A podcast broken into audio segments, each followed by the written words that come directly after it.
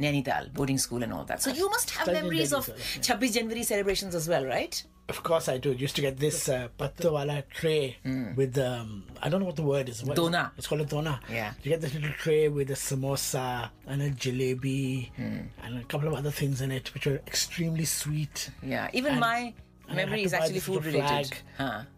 We had to go to school in the mornings. Do you remember? It wasn't a chutti.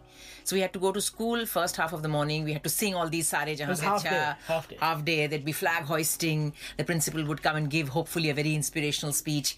And my memory is two soggy bundi ke laddus, not one, two, in a crumpled brown paper bag, which was totally yellow from the tail which had soaked in to the brown paper bag. So Lovely memories. It's sounding nice. I and I remember back then, the challenge used to be for all of us to kind of put your bag of soggy laddus into somebody else's school bag, you know, so because you didn't want to take that home, and then some lucky, unlucky person would end up with like eight, nine bags of laddus or whatever. So we used to. It was. It, that's all I remember, you know, and it was a routine thing. Be it 26, 26 January, who, who would have known that would have met me there in my knicker, you in your shalwar kameez. Oh, please, okay? Shalwar kameez. Well, listen, but what I find it strange is that it wasn't a chutti. So we were there first half of the day, we had to be at school. So it was a half day, as they say, right? What would you do?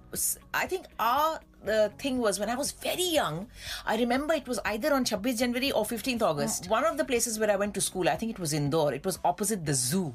So all the kids would have been taken to a trip to the zoo, you know, as a oh, class trip. from the from the school. From the school after flag hoisting and all of that. Oh, I but judging by what I've, I know of you now and what I was like, I would have thought that you know, you would have gone home to study.